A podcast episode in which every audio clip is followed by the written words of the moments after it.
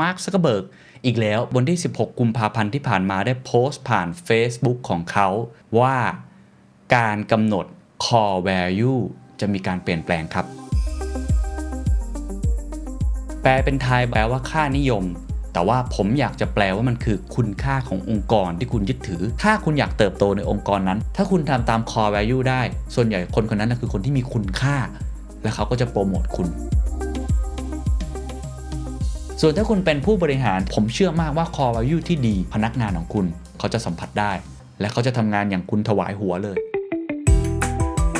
This is the Standard Podcast. Eye opening for your ears. The secret sauce. สวัสดีครับ ผมเคนนักครินทร์และนี่คือ The Secret Sauce Podcast What's your secret? Core value ขององค์กรคืออะไรทำไมเราจึงต้องให้ความสำคัญ และต้องมีการปรับเปลี่ยน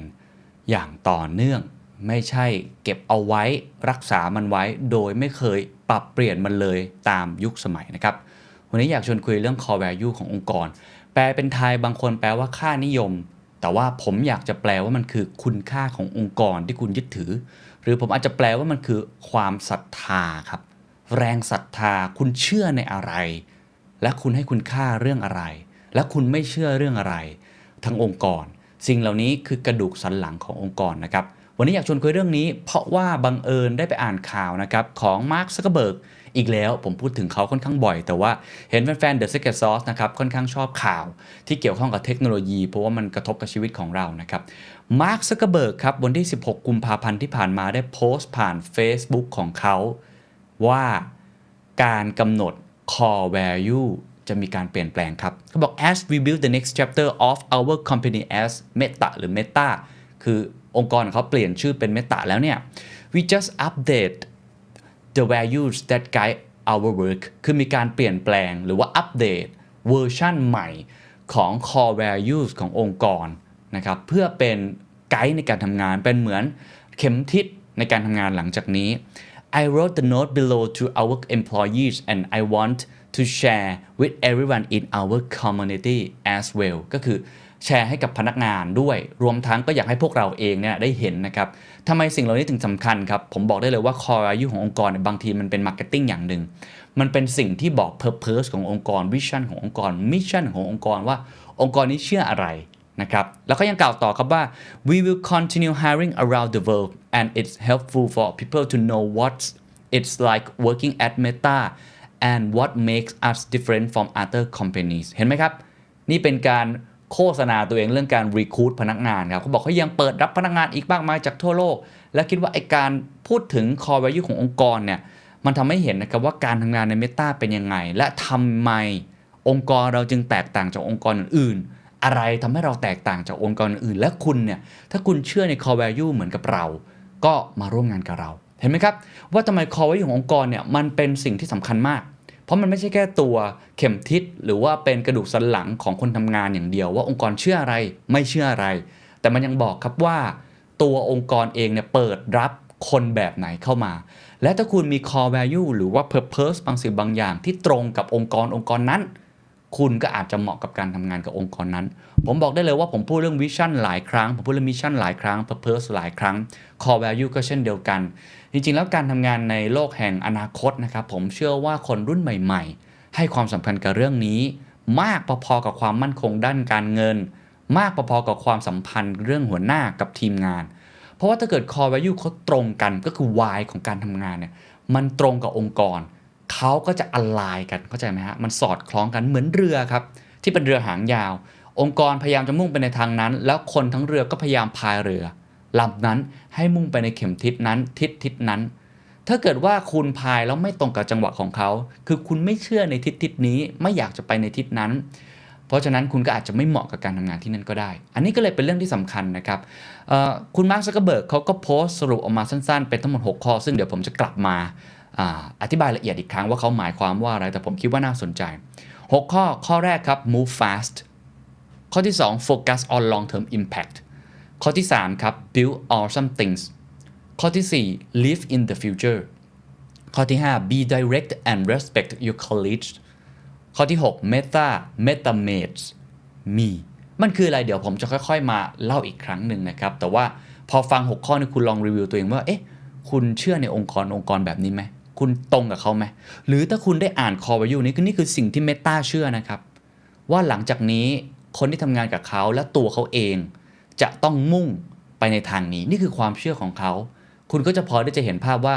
ทิศทางขององค์กรเมตาจะไปในทางไหน เดี๋ยวจะกลับมาอธิบายอีกครั้งหนึ่งแต่ว่าก่อนอื่นเนี่ยอยากจะอธิบายถึงคำว่า core value ขององค์กร ในเชิงทฤษฎีสักเล็กน้อย อย่างที่ผมกล่าวไปแล้วนะครับ มันเหมือนเป็น DNA ขององค์กรเลยฮะมีนัยยะสำคัญอย่างยิ่งว่าองค์กรนั้นเชื่ออะไร ให้คุณค่ากับอะไร และไม่ให้คุณค่ากับอะไร ผมมักจะเปรียบเทียบอย่างนี้ว่าตัว core value ขององค์กรเนี่ยเป็นเหมือนกระดูกสันหลัง เป็นเหมือน DNA ของร่างกายของพวกเรา ที่เราจะต้องยึดถืออันนี้ เสร็จแล้วสิ่งเหล่านี้ครับ มันจะถูกเอาไปใช้ในการคิด element อื่นๆ องค์คาพยพอื่นๆขององค์กรที่จำเป็น เช่น vision vision คือการเอา core value นั้นครับมาตีโจทย์ว่า แล้วถ้า core value เรานึกถือสิ่งนี้ เป้าหมายขององค์กรคืออะไร อนาคตที่เรากำลังจะมุ่งไป ไกลๆเลยเนี่ยดาวเหนือของเราคืออะไร mission คือสิ่งที่เราทำวันนี้คือพันธกิจในวันนี้ ภารกิจที่เรากำลังทำปัจจุบันนี้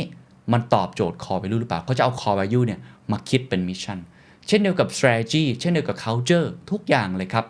มันจะมาจากตัว core value เพราะฉะนั้น core value การเปรียบเทียบว่าเป็น DNA ผมว่าง่ายดี ก็คือมันเป็นตัว DNA ที่สำคัญมาก คุณจะมีกล้ามเนื้อ คุณจะมีกระดูกอื่นๆ คุณจะมีอากาศในการหายใจ คุณจะมีเซลล์ คุณจะมีเลือด ทุกอย่างจะยึดตาม DNA ของคุณเท่านั้น นี่คือสิ่งที่สำคัญมาก เพราะฉะนั้นถ้าเกิดเราสามารถกำหนด core value ที่องค์กรที่ดีได้ มันก็สามารถที่จะตอบสนององค์กรไปในทางที่ถูกต้อง ในขณะเดียวกันครับ มันก็ทำให้คนภายนอกที่เป็นลูกค้าหรือคู่ค้ารวมทั้งพนักงานเนี่ยเห็นเหมือนกัน เสมือนกับว่าคุณเป็นทีมทีมเดียวกัน อยากชนะเหมือนกันชอบการแข่งขันเหมือนกัน และให้ความสำคัญกับเรื่องเดียวกัน คุณแคโรลีนครับฟอร์ซี่ครับนักเขียนด้านการตลาดของเว็บไซต์ HubSpot ได้เขียนลงในบทความไว้ว่า การมีค่านิยมหลักของบริษัทครับหรือ core value จะสามารถช่วยให้คุณมั่นใจได้ว่า พนักงานแต่ละคนตั้งแต่ระดับผู้นำไปจนถึงระดับเริ่มต้นกำลังทำงานเพื่อมุ่งสู่เป้าหมายเดียวกัน และกำลังแบ่งปันจุดประสงค์ที่ยิ่งใหญ่กว่าเดิมเห็นไหมครับ มันเป็นเรื่องที่ทำให้คนตั้งแต่ระดับสูงสุด CEO หรือแม้กระทั่ง Board of Directors ลงมาถึงระดับ Operation คนทำงานแม้แต่คู่ค้าเอง จะร่วมงานกับเขาเนี่ยก็จะได้เห็นสิ่งเดียวกันนะครับ จุดประสงค์ที่ว่านี้ Purpose นี้มีความสำคัญอย่างมากครับ แบบสำรวจของสมาชิก LinkedIn ครับพบว่า 73%ของสมาชิกที่มีการมุ่งเน้น Purpose ซึ่งก็คือต่อยอดมาจาก Core Value เนี่ยครับการทำงานนั้นจะมีความพึงพอใจในงานของเขา เมื่อเทียบกับ 64%ครับที่ไม่ได้มุ่งเน้นในจุดประสงค์ของการทำงาน นอกจากนี้ครับการมีวัตถุประสงค์ ไม่เพียงแต่จะมีส่วนในการช่วยปรับปรุงความพึงพอใจของพนักงานเท่านั้น แต่ผลวิจัยยังบอกชัดเจนครับว่ากำไรครับ ยังช่วยเพิ่มผลกำไรอีกด้วย แบบสำรวจเดียวกันนี้ครับพบว่า 58%ของบริษัทที่มีจุดประสงค์ชัดเจน และเข้าใจได้ก็คือมี clearly articulated and understand purpose คือชัดเจนและเข้าใจ มีการเติบโต 10%ครับ เทียบกับ 42%ของบริษัทที่ไม่ได้จัดลำดับความสำคัญของวัตถุประสงค์ ก็คือเติบโตมากกว่าบริษัทอื่นๆเนี่ย 10%ที่ไม่ได้มี purpose หรือ core value ที่ชัดเจนอู้มากกว่า 10%นะฮะ อาจจะเป็นจุดแข็งจุดหนึ่งความได้เปรียบขององค์กรคุณก็เป็นไปได้ดังนั้นครับกล่าวโดยสรุปครับหากคุณต้องการสร้างสภาพแวดล้อมครับการทำงานที่ยั่งยืนประสบความสำเร็จ สามารถสร้างแรงบันดาลใจได้ คุณค่าหรือค่านิยมขององค์กรครับจะเป็นส่วนสำคัญอย่างยิ่งนะครับ ทีนี้ถามว่าแล้ว มันมีอะไรบ้างหรอไอตัว core value ขององค์กรเนี่ยมันยกตัวอย่างได้ไหม นอกจากจะยกตัวอย่างที่เป็น practical จริง ๆ หรือว่าเป็น best practice จากองค์กร ซึ่งเดี๋ยวผมจะยกตัวอย่างเช่น Starbucks เช่น Google แล้วก็ตัว Meta ด้วยเนี่ยนะครับ ผมอยากให้เห็นว่าเวลากำหนดเนี่ยมันกำหนดออกมาเป็นลักษณะแบบไหน คือมันจะกำหนดออกมาเป็นกึ่งกึ่ง adjective อะครับเป็น adjective แล้วก็มันจะเป็นสิ่งที่คล้ายๆกับ belief ของเราเชื่อในอะไร เหมือนกับคุณตัวคุณเองเลยคุณเชื่อในอะไร องค์กรเชื่อในอะไร ตัว core value เนี่ยบางครั้งเนี่ยมันไม่ได้เขียนมาเป็นประโยคยาวๆ มันไม่ได้เขียนมาเป็นลักษณะเหมือนกับประโยคประโยคเดียวเหมือน vision เหมือนกับ mission แต่มันจะเป็นหลายข้อที่ทำให้เรารู้สึกนะครับว่าองค์กรองค์กรเนี้ยยึดถือเนี่ยอะไรอย่างเช่น เช่น อย่างตัว Meta มี 6 ข้อใช่ไหมครับ Google นี่มี 10 ข้อ แต่ทีนี้คุณแคลรินฟอร์ซี่เขายกตัวอย่าง 18 ข้อ คือหมายความว่าคุณช้อปปิ้งในนี้ก็ได้ ตอนที่ผมคิด core value ขององค์กร The Standard ก็เหมือนกันครับ ตอนที่เราทำเนี่ยก็ผมก็อ่านหนังสือ Start with Why นั่นแหละครับ แล้วก็เอา Why นะมาคิด แต่ว่าตอนนั้นเนี่ยมันก็ยังองค์กรเพิ่งเริ่มต้น ผมก็ยังไม่ได้มี guideline ที่ดีแบบนี้ อันนี้ค่อนข้างดีมาก เช่น integrity เช่น bonus เช่น honesty เช่น trust เช่น accountability เช่น commitment to customers เช่น passion ฟันฟันก็ได้เหมือนกันก็ถือว่าเป็นตัว core value ได้นะครับ หรือว่า humility continuous learning ownership constant improvement leadership diversity innovation quality teamwork simplicity เห็นไหมครับ ทั้ง 18 ข้อนี้ ถ้าแปลเป็นไทยมันก็จะเห็นชัดเจนเลยครับ เป็นความโปร่งใส เป็นความชัดเจน เป็นความสื่อสัตย์ เป็นความไว้เนื้อเชื่อใจ เป็นเรื่องของ passion นะครับเป็นเรื่องของความถ่อมตัว ความเป็นเจ้าของความเป็นผู้นำความหลากหลาย คุณเชื่อในอะไร องค์กรไม่จำเป็นต้องเชื่อเหมือนกัน ผมยกตัวอย่างตัวที่ค่อนข้างจะสุดโต่งนิดนึงหลายองค์กรในเรื่องของเทคโนโลยีเขาจะเชื่อเรื่อง speed เขาเชื่อเรื่อง agility ความเร็วต้องมาก่อน เพราะว่าองค์กรเขาอยู่ด้วยแบบนั้น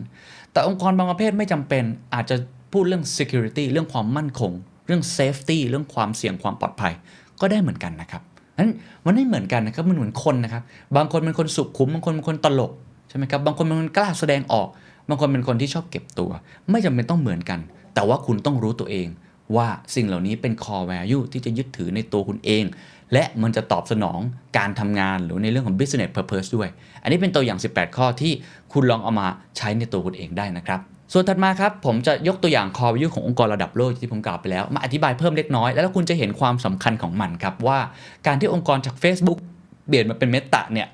ทำไมเขาต้องเปลี่ยน core values ข้อแรกครับ move fast move fast คือเขาบอกว่าช่วยให้เราสร้าง และเรียนรู้เร็วกว่าใคร ๆ ซึ่งหมายถึงการทำอะไรที่รวดเร็ว ไม่รอจนสัปดาห์หน้า ซึ่งคุณมาร์กเนี่ยขยายความต่อครับว่า มันหมายถึงการเคลื่อนไหวอย่างรวดเร็ว ร่วมกัน ในทิศทางเดียวกันกับบริษัท ไม่ใช่ในฐานะบุคคล ผมคิดว่านัยยะสำคัญข้อนี้สำคัญมาก ตอนผมอ่าน status ของมาร์คซักเบิร์กผมรู้สึกว่าโอ้โหแสดงว่าองค์กรอันดับต้นๆของโลกในตอนนี้คำว่า fast move fast เนี่ยเป็นสิ่งที่เขาให้ความสำคัญมาก หลังจากนี้ปลาเร็ว กินปลาช้า ไม่ใช่ปลาใหญ่ กินปลาเล็กอีกต่อไป move fast คนเข้ามาต้องทำงานเร็ว เพราะฉะนั้นใครทำงานช้าอยู่ใน Meta อาจจะไม่ได้ ข้อ 2 ครับ focus on long term impact ข้อนี้ผมเชื่อว่าเขาโดนข้อคอรหาหรือการโจมตีค่อนข้างเยอะครับเขาบอกว่าจะเน้นการคิดระยะยาวและสนับสนุนให้ขยายไทม์ไลน์หมายถึงว่าตัว Impact ผลกระทบที่จะเกิดขึ้นเนี่ยให้มองไกลๆไปเลยครับ เป็น long term คือ sustain นั่นแหละ แทนที่จะเพิ่มประสิทธิภาพเพื่อชัยชนะระยะสั้น เราควรรับมือกับความท้าทายที่ส่งผลกระทบกับเรามากที่สุด แม้ว่าระยะสั้นอาจจะไม่เห็นผลลัพธ์เลย ตัวเลข bottom line กำไรอาจจะไม่มาก็ได้ คนอาจจะไม่เห็นคุณค่า แต่เขาต้องทำสิ่งนี้ ผมว่าอันนี้ผมวิเคราะห์เพิ่มเป็นความเห็นส่วนตัวนะครับเขาโดนโจมตีเรื่อง data privacy เยอะเรื่องเอกสารหลุดเยอะเรื่องพนักงานออกมานะครับเป็น whistle blowing ค่อนข้างเยอะเพราะฉะนั้นเขาก็เลยบอกว่าหลังจากนี้เขาจะเน้น sustainable นั่นแหละ คือ long term impact ซึ่งไอ้คำว่า long term impact เนี่ยมันก็ได้ตั้งแต่เรื่องสิ่งแวดล้อม เรื่องความข้อมูลส่วนตัวใช่ไหมครับ หรือว่าเรื่องความปลอดภัยอะไรต่างๆ เหล่านี้ก็ต้องลองดูว่าเขาทำได้จริงหรือเปล่า แต่ว่าเขาพยายามบอกว่าเขายึดถือในสิ่งนี้ ข้อที่ 3 ครับ build awesome things ก็คือผลักดันการจัดส่งสินค้าที่ไม่ใช่แค่ดี คือมันไม่ใช่แค่ good แต่ว่ามันคือ awesome awesome มันคือแบบ มันเท่สุดๆเลยมันสร้างแรงบันดาลใจ โดยที่ผ่านมาครับบริษัทได้สร้างผลิตภัณฑ์ที่เป็นประโยชน์ต่อผู้คนหลายพันล้านคนแล้ว แต่ใน chapter ถัดนี้จะเน้นไปที่การสร้างแรงบันดาลใจมากขึ้นเช่นกัน ซึ่งเป้าหมายนี้ควรถูกนำไปใช้ในทุก ๆ อย่างที่บริษัททำก็คือจะไม่ทำแค่สิ่งปกติหรือสิ่งแค่ดีละจะต้อง awesome ด้วย และข้อที่ 4 ครับ live in the future อันนี้ชัดเจนครับว่า future ความหมายของเขาคืออะไร ผมเข้าใจว่าเขาควรจะตีความถึงคำว่า web 3นะครับ เข้าใจถึงไอตัวอนาคตของโลกใหม่ ในโลกของอินเทอร์เน็ตนะครับเขาบอกว่าสิ่งที่จะช่วยนำทางให้เราสร้างอนาคตของงานแบบกระจายเห็นไหมเขาใช้คำนี้คือ distributed first company คือ decentralized นั่นแหละครับ ซึ่งโอกาสนี้จะไม่ถูกกำจัดด้วยแค่ภูมิศาสตร์อีกต่อไป ไม่ centralized อีกต่อไป ต่หมายความว่าการดำเนินงานนั้นจะเป็นลักษณะแบบกระจายมากขึ้น ซึ่งอันนี้ถ้าวิจารณ์กันว่ากันตรงๆเนี่ยตัวองค์กรเองเนี่ยผมไม่แน่ใจเหมือนกันว่าเขาจะไปถึงขั้น จะทำแบบที่เป็นไอ้ดาวหรือเปล่า DAO นะครับ หรือว่า decentralized autonomous organization คือองค์กรแบบไร้ศูนย์กลางอะไม่มี CEO ไม่มีบอร์ดบริหารโหวตกันเอง อันนี้มีมีเกิดขึ้นแล้วนะครับหลาย ๆ ที่อย่างเช่นรัฐไวโอมิงหรือว่าในบริษัทบางบริษัทก็มีการทำแบบนี้ ผมไม่แน่ใจว่า Facebook หรือ Meta เนี่ยจะไปถึงขั้นนั้นหรือเปล่า เพราะถ้าไปถึงขั้นนั้นเนี่ยรายได้ที่จะคืนต่อผู้ถือหุ้นฮาราคีต่าง ๆ มันจะกระจายหายไปหมดเลย แต่ว่าเขาพูดแบบนี้เพื่อทำให้เห็นนะครับว่าตอนนี้เขาจะเป็นคนที่ไม่ได้อยู่ในโลกแห่งอดีต แต่เขาจะอยู่ในโลกแห่งอนาคตข้อที่5ครับ be direct and respect your colleagues นะครับอันนี้ชัดเจนนะครับว่าจะเป็นวัฒนธรรมของเราที่สื่อสารกันตรงไปตรงมา คือจะบอกว่าในทีมงานของเขาเองเนี่ยตรงไปตรงมา ไม่ได้มาหมกเม็ด ไม่มีการเมืองในบริษัท แล้วก็เต็มใจที่จะพูดคุยกันอย่างจริงจัง และขณะเดียวกันครับเคารพซึ่งกันและกัน โดยขณะที่แบ่งปันความเห็นก็ต้องตระหนักดีว่าที่นี่ก็มีผู้เชี่ยวชาญจำนวนมากอยู่เช่นกัน และข้อที่ 6 ครับข้อนี้เขาเป็นล้อเล่นคำมาจากคำในอดีตนะครับบอกว่าเมตตาเมตาเมสแล้วก็มี อันนี้มันเหมือนเป็น มอตโต้อะคือสัญชาตญาณของความรับผิดชอบต่อความสำเร็จขององค์กร คือชัดเจนมากคือใช้คำว่าเมตตาปกติก่อนหนั้านเขาใช้ว่า Facebooker นะตอนนี้เปลี่ยนแล้วนะ ไม่ใช่แล้วเนี่ยต้องเป็นอันนี้แทนแล้วเมตตาอันแรกก็คือตัวองค์กร2 m e t a m a s ก็คือตัวพนักงานตัวเพื่อนๆของพวกเรา แล้วก็มีก็คือเราเอง อันนี้ต้องบอกว่าค่อนข้างชัดเจนนะว่าไปไม่ตะแน่นอนนะครับ แล้วเขาก็บอกว่าความสำเร็จขององค์กรครับจะเกิดจากความสำเร็จของแต่ละคน ต่อกันในฐานะเพื่อนร่วมทีม คือการดูแลบริษัทและการดูแลซึ่งกันและกัน นี่คือ 6 ข้อคุณเห็นอะไรครับสำหรับผมเนี่ยผมเห็นเลยว่าองค์กรของเมตะที่เปลี่ยนมาชัดเจนมากครับว่ามันจะเป็นองค์กรเฟสใหม่แห่งอนาคต มันจะไม่ใช่ Facebook ในช่วง 10 ปีแรก แต่หลังจากนี้เขาพยายามจะเปลี่ยนไปในเรื่องใหม่ คำถามคือจะทำได้จริงหรือเปล่า ซึ่งผมต้องบอกว่าผมตอบไม่ได้ แต่อย่างน้อยเราเห็นเป็นไกด์ไลน์บางอย่างว่า เขาจะมุ่งไปในทางนี้และก็น่าจะเป็นประโยชน์กับพวกเรานะครับว่าเฮ้ยนี่คือองค์กรเขามองอย่างเนี้ยเขามองแล้วว่าคลื่นมันมาทางนี้เขาจะโตขึ้นแบบนี้ แล้วองค์กรของคุณจะโตขึ้นแบบไหนอะผมมีตัวอย่างที่ง่ายกว่าอีกชัดเจนกว่าอีกของ Google อันนี้เขาทำมาสักระยะ แต่ว่าเป็นวิธีคิด core value ที่เป็นประโยคสั้น ๆ แล้วผมว่าดี คือมีทั้งหมด 10 ข้อ อย่างที่ผมบอกมันไม่จำเป็นต้องมีประโยคเดียว แต่มันมีหลายอย่างคือเราเชื่ออะไรบ้าง ซึ่งการเชื่อในอะไรบ้างมันมีหลาย element เชื่อในคนเชื่อในการทำงาน เชื่อในเรื่องอนาคตเขาลองเอามาให้ดูนะครับ อันแรกเขาบอกว่า focus on the user and all else will follow โอ้มันเหมือนเป็นคำคมเลยนะ ยึดผู้ใช้งานเป็นหลักแล้วสิ่งอื่นๆจะตามมาเอง ก็อันนี้ customer centricity 2 ครับ it best to do one thing really really well ทำอะไรทำอย่างเดียวไปเลย ให้ดีสุดๆทำ search engine ก็ชนะเลิศไปเลยใช่ไหมครับ 3 ครับ fast it better than slow โอ้ นี่คล้ายๆกับตัว Meta เลย move fast อันนี้เร็วยังไงก็ดีกว่าช้า ก็คือต้องมีสปีดนะแต่ว่าเขาพยายามคิดมาเป็นคำคมให้มันดูเท่ซึ่งอย่างที่ผมบอกคำคมพวกนี้เราอาจจะมาปรับใช้ในองค์กรของเราก็ได้นะครับ แต่ว่ามันปลุกใจดีด้วย อันที่ 4 ครับ democracy on the web works โอ้โห เห็นไหมฮะ ประชาธิปไตยบนเว็บไซต์เนี่ยมันดีเสมอเลยครับ มันได้ผลเสมอ ก็คือเปิดกว้างสำหรับทุกคน you don't need to be at your desk to need an answer คนนี้ผมชอบมาก คุณไม่จำเป็นต้องอยู่ที่โต๊ะทำงาน เพื่อค้นหาคำตอบก็ได้ มันก็คืออะไรครับ คือ flexible ในการทำงานแหละครับ คุณอยู่ที่ไหนก็ได้ คุณก็สามารถหาคำตอบใหม่ๆ ในการทำงานของคุณได้ co-working space ก็ได้ work from anywhere ก็ได้ you can make money without doing evil ข้อนี้หลายคนเคยได้ยินอยู่แล้วนะครับ เรื่องของ evil ที่ฝั่ง Google พยายามจะบอกว่าไม่จำเป็นก็ได้ คุณหาเงินแล้วรวยก็ได้ โดยที่คุณไม่ต้องเป็นปีศาจคุณไม่ต้องทำตัวเป็นคนไม่ดีก็ได้ อันนี้ Google พยายามจะเน้นนะครับ หรือว่า there's always more information out there ข้อมูลใหม่ๆเกิดขึ้นใหม่เสมอๆข้างนอก ต้องหาข้อมูลใหม่เรียนรู้ตลอดชีวิต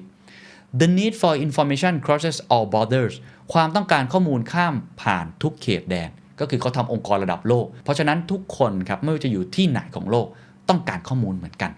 ข้อที่ 9 ครับ you can be serious without a suit เห็นไหมฮะอันนี้เป็นข้อที่สำคัญนะสำหรับผมอะคือบอกเลยเลยว่าคุณจริงจังก็ได้นะ โดยไม่ต้องใส่สูทอะวันนี้ผมก็เลยไม่ได้ใส่สูทนะ คือมันเป็นการบอกตัวตนว่าองค์กรของเขาจะทำแบบเนี้ยอยู่กันอย่างเงี้ยใส่เสื้อยืดชิวๆอ่าจะขึ้น town hall ก็ไม่จำเป็นต้องใส่สูทคือเป็นองค์กรที่ไม่จริงจังในเรื่องของ manner การแต่งตัวมากนัก อันนี้ต้องบอกว่า มันก็คงจะ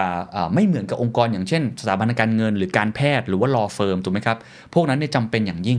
เห็นไหมว่ามันมีความแตกต่างไม่ใช่ถูกหรือผิด แต่เป็นความเหมาะสมขององค์กรของเขา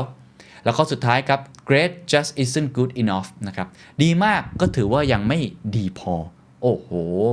เหมือนกับหนังสือ good to great นะแต่เขาบอกว่าคำว่า great สำหรับเขาก็ยังไม่ดีพอ อันนี้ก็คล้ายๆ กับการทำงานเพื่อขยายขอบเขตตัวเองไปเรื่อยๆ คล้ายๆ กับเมตตาที่บอกเรื่อง awesome คือไม่ใช่เอาแค่ good หรือ great แต่เอา awesome อันนี้ก็คล้ายๆกัน พอฟังแล้วลองฟังแล้วรู้สึกยังไงครับ ผมเชื่อว่าทุกท่านเริ่มเห็นภาพมากขึ้นใช่ไหมครับว่า เออ เนี่ยมันเป็นองค์กรที่เป็นองค์กรเทคนะ องค์กรคนรุ่นใหม่นะ องค์กรที่เป็นองค์กรรับมือกับอนาคต องค์กรที่อยู่ใกล้กับ end user ก็เลยมี core value ลักษณะแบบนี้ ผมลองไปดูอีกสัก 2-3ตัวอย่างแล้วกันนะครับ จะได้ดูแล้วเห็นภาพมากขึ้นว่าเอาไปสร้างของตัวเอง ไปดูของ Starbucks Starbucks ก็น่าสนใจ Starbucks เขาบอกว่า with our partners our coffee and our customers at our core we live these values เห็นไหมครับ โอ้ ค่อนข้างชัดเจนเหมือนกันนะครับว่าเขาบอกว่าเรามีคู่ค้า เรามีกาแฟ เรามีลูกค้า เพราะฉะนั้นไอตัว core value ของเราเนี่ยจำเป็นจะต้องเป็นสิ่งเหล่านี้ อันที่หนึ่งครับ creating a culture of warmth and belonging where everyone is welcome โอ้โห อันนี้คือรู้เลยว่าเป็นองค์กรด้าน service ครับคำว่า warm เห็นไหมความอบอุ่นการต้อนรับที่ดี จะได้เห็นว่าข้อนี้ไม่มีใน Facebook Meta ไม่มีใน Google เพราะเขาไม่ได้ความสำคัญเรื่องนี้ แต่ว่าองค์กรนี้ให้ความสำคัญ เห็นไหมมันบอกธรรมชาติ มันบอกโครงสร้างของอุตสาหกรรม มันบอกตัวคอไว้ที่ทำให้เขาได้เปรียบในการแข่งขัน เพราะว่าร้านกาแฟเนี่ยถ้าไม่มีสิ่งเหล่านี้ตายแน่นอนร้านกาแฟต้องมีสิ่งเหล่านี้ครับก็คือการสร้างวัฒนธรรมที่อบอุ่น ต้อนรับสำหรับทุกคนเห็นไหมฮะข้อที่ 2 ครับ delivering our very best in all we do holding ourselves accountable for result คือทุ่มเทสุดกำลังในทุกสิ่งที่ทำและรับผิดชอบต่อผลลัพธ์ที่เกิดขึ้น อันนี้ก็เป็นเรื่องของกระบวนการทำงาน ข้อที่ 3 ครับ acting with courage challenging with the status quo and finding new ways to grow our company and each other อันนี้เป็นเรื่องของการกระตุ้นตัวเองและทำสิ่งต่างๆด้วย courage คือความกล้าหาญท้าทายกับสถานะที่เป็นอยู่ status quo พร้อมค้นหาแนวทางใหม่ๆ ที่ทำให้บริษัทเติบโตไปพร้อมกัน ข้อต่อมาครับ being present connecting with transparency dignity and respect เห็นไหมอยู่กับปัจจุบัน เชื่อมต่อกันด้วย transparency ความโปร่งใส dignity ศักดิ์ศรี และ respect ความเคารพซึ่งกันและกัน และข้อสุดท้ายครับ we are performance driven through the lens of humanity โอ้ข้อนี้ถือว่าคมนะสำหรับผมแล้วก็เป็นตัวบอกออสิ่งที่เขายึดถือมาก ๆ คือเขาบอกว่าองค์กรเขาเนี่ยเป็น performance driven นะ คือขับเคลื่อนด้วยความสามารถ ไม่ได้เอาเรื่องการเมือง ไม่ได้เอาอะไรนะ แต่ขณะเดียวกันครับ through the lens of humanity พิจารณาด้วยความเป็นมนุษย์ คือหมายความว่า ทำงานแบบตัวเลขชัดเจนทำงานแบบเอาผลงานเป็นตัวตั้ง แต่ยังมีเลนส์ความเป็นมนุษย์อยู่ ไม่ใช่ว่าทำแบบ business จ๋าอย่างเดียว ก็เป็นข้อที่พยายามบอกนะครับว่าองค์กรเขาให้ความสำคัญกับเรื่องเหล่านี้ด้วยนะครับไปดูอีกสักตัวอย่างหนึ่งครับ ก็คือ m c k เคนซี่นะครับเป็น consult ระดับโลกเนาะมี 3 ข้อครับที่น่าสนใจ adhere to the highest professional standards เห็นไหมฮะพอเขาเป็นองค์กรที่เป็นที่ปรึกษาเนี่ย มันต้องมีวิชาชีพอะ่ะเขาต้องใช้คำนี้เลยเห็นไหมคือ 3 องค์กรเมื่อกี้ไม่มีคำว่าวิชาชีพ แต่องค์กรนี้จำเป็นต้องมีคำว่าวิชาชีพ แล้วต้องมีคำว่า standards คือมาตรฐานต้องสูง ยึดมั่นในมาตรฐานวิชาชีพสูงสุด มันไม่ใช่ทุกงานนะครับที่จำเป็นจะต้องยึดมั่นในมาตรฐานของวิชาชีพสูงสุด บางองค์กรอาจจะต้องมีการทดลองใช่ไหมฮะบางองค์กรอาจจะต้องอย่างที่บอกเคลื่อนไหวเร็ว บางองค์กรไม่ต้องใส่สูตร แต่ถ้าอย่าง m c k เคนซี่นี่เขาจะพูดเรื่องวิชาชีพมาก่อน ข้อที่ 2 ครับ improve our clients performance significantly เห็นไหมค่อนข้างชัดเจนมากเลย พัฒนาประสิทธิภาพของลูกค้าอย่างมีนัยสำคัญ เพราะงานของเขาคือการสร้างให้บริษัทอื่น ๆ ที่เขาไปรับปรึกษาเติบโต เขาก็เลยบอกว่าต้อง improve our clients performance แบบมีนัยสำคัญ ชัดเจนมาก 3 องค์กรเมื่อกี้ไม่ได้พูดเรื่องนี้เลย ข้อ 3 ครับ create an unrivaled environment for exceptional people โอ้ข้อนี้ผม ชอบสุดๆนะเขาบอกว่าสร้างสภาพแวดล้อมที่หาไม่ได้สำหรับคนพิเศษเฮ้คือคือมันบอกความเป็นที่ปรึกษา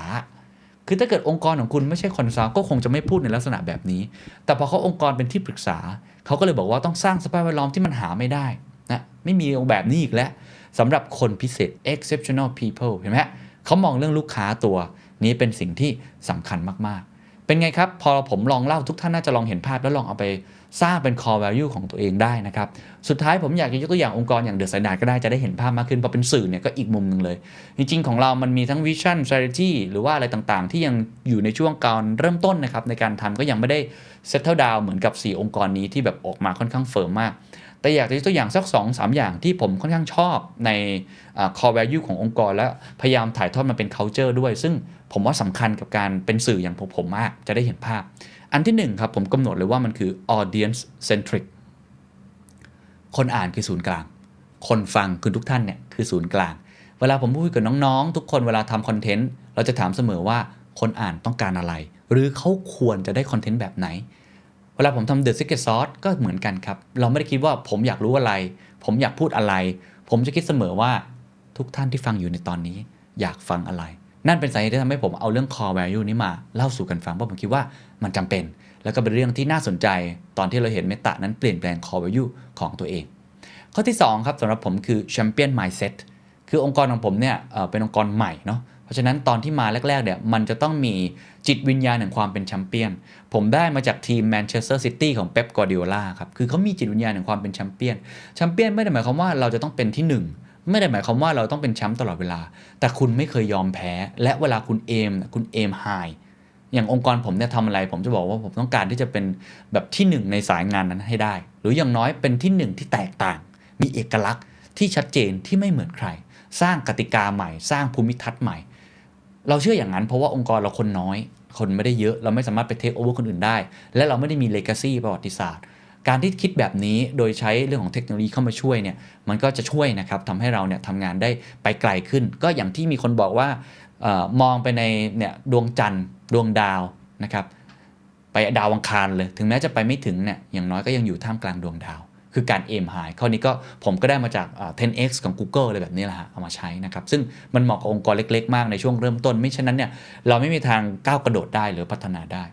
อันที่ 3 ที่อยากจะแชร์คือเรื่อง Team Spirit นะครับผมก็เชื่อมากในเรื่องของ Team Spirit คือมันไม่ใช่แค่ทีมเวิร์กอะแต่มันต้องมี Spirit หรือจิตวิญญาณแห่งการเป็นทีมทำงานร่วมกันประสานพลังกันเป็นจิตวิญญาณเดียวกันเป็นสปิริตเดียวกัน อันนี้ก็เป็นสิ่งที่พยายามจะส่งเสริมมาก อันที่ 4 อย่างหนึ่งที่พยายามอย่างยิ่งก็คือคำว่า speed องค์กรผมก็มีคำว่า speed เป็น core value เพราะว่าเราอยู่ในองค์กรสื่อมันต้องเร็ว คือช้าไปแค่ 2 ชั่วโมงเนี่ยข่าวหนึ่งข่าวเนี่ยเราแพ้คนอื่นได้เลย ก็องค์กรคุณอาจจะไม่ต้องเร็วแบบผมก็ได้ แต่นี่เป็นสิ่งที่ผมคิดว่ามันสำคัญ นี่ก็เอามายกตัวอย่างให้เห็นภาพนะครับ เพราะฉะนั้นท้ายที่สุดครับ ผมคิดว่าทุกท่านลองไปสำรวจตัวเองนะครับว่า core value ขององค์กรของคุณคืออะไร ถ้าคุณเป็นพนักงาน คุณก็ลองไปตรวจสอบดูนะครับ เข้าไปดูใน our company นะครับ about us ในเว็บไซต์ ถามหัวหน้า หรือง่ายสุดผมว่าทุกคนจะติดไว้ในลิฟต์ครับว่า core value ของคุณคืออะไร แล้วลองอ่านดูว่าคุณรู้สึกว่าตัวเองเป็นส่วนหนึ่งกับ core value ไหม ถ้าคุณอยากเติบโตในองค์กรนั้น ผมบอกได้เลย เอาแบบองค์กรทั่วไปนะครับ ถ้าคุณทำตาม core value ได้ ส่วนใหญ่คนคนนั้นนะคือคนที่มีคุณค่า และเขาก็จะโปรโมทคุณ คุณก็จะเป็นคนที่มีคุณค่าต่อองค์กร ได้เงินเยอะขึ้น ได้ตำแหน่งที่ดีขึ้น ส่วนถ้าคุณเป็นผู้บริหารที่มีส่วนในการกำหนด core value ขององค์กร ผมว่ามี2อย่างในตอนนี้ อันที่1ครับ ลองกลับมาดู core value ขององค์กรเราในปัจจุบันว่ามัน relevant ไหม มันใช่ไหม มันสอดคล้องไหม กับทิศทางแห่งอนาคตที่เรากำลังจะมุ่งไป กับวิชั่นใหม่ที่กำลังจะทำ เหมือนกับที่ Facebook เปลี่ยนเป็น Meta สองครับสิ่งที่เราควรจะทำก็คือว่า แล้วเราสื่อสารสิ่งเหล่านี้ ไปสู่พนักงานของเรา ไปสู่เพื่อนร่วมงาน ไปสู่คู่ค้า ไปสู่ลูกค้าของเรา ได้ Impact พอหรือเปล่า เพราะอย่างที่ผมบอกผมเชื่อมากว่า core value ที่ดี มันไม่ใช่ core value ที่เก็บไว้กับตัวเอง แต่พนักงานของคุณ อันนี้โดยตรงเขาจะสัมผัสได้ และเขาจะทำงานอย่างคุณถวายหัวเลย ในขณะเดียวกันครับ ตัวคู่ค้า ตัวลูกค้า ก็จะชื่นชอบในองค์กรของคุณ อย่างที่ผมพูดตั้งแต่ต้นๆ ว่าเป็นเหมือน marketing อย่างหนึ่งเหมือนกัน อันนี้ก็คือทั้งหมดนะครับที่ลองเอามาเล่าสู่กันฟังนะครับ ซึ่งแต่ละสเตจของบริษัท core value ก็จะไม่เหมือนกัน เพราะฉะนั้นจะเปลี่ยนได้เช่นเดียวกัน แต่อาจจะไม่ได้บ่อยมากนักนะครับหรือว่าอ่าแต่ละอุตสาหกรรมก็จะมีความแตกต่างกัน แต่อย่างน้อยที่สุดครับลองกลับมาดูกระดูกสันหลังของตัวคุณเอง กลับมาดู DNA ของตัวคุณเอง ว่าคุณให้คุณค่ากับอะไร และไม่ให้คุณค่ากับอะไร นั่นอาจจะเป็นหนึ่งในเข็มทิศที่พาองค์กรของคุณเดินไปข้างหน้า ได้อย่างประสบความสำเร็จ และยั่งยืนด้วย สวัสดีครับ And that's the secret sauce. ถ้าคุณชื่นชอบ The Secret Sauce episode นี้นะครับ ก็ฝากแชร์ให้กับเพื่อนๆ คุณต่อด้วยนะครับ และคุณยังสามารถติดตาม The Secret Sauce ได้ใน Spotify SoundCloud Apple Podcast Podbean YouTube และ Podcast Player ที่คุณใช้อยู่นะครับ และอย่าลืมติดตาม Facebook Fanpage The Secret Sauce เข้ามาติชมเข้ามาพูดคุยกับผมได้เลยนะครับ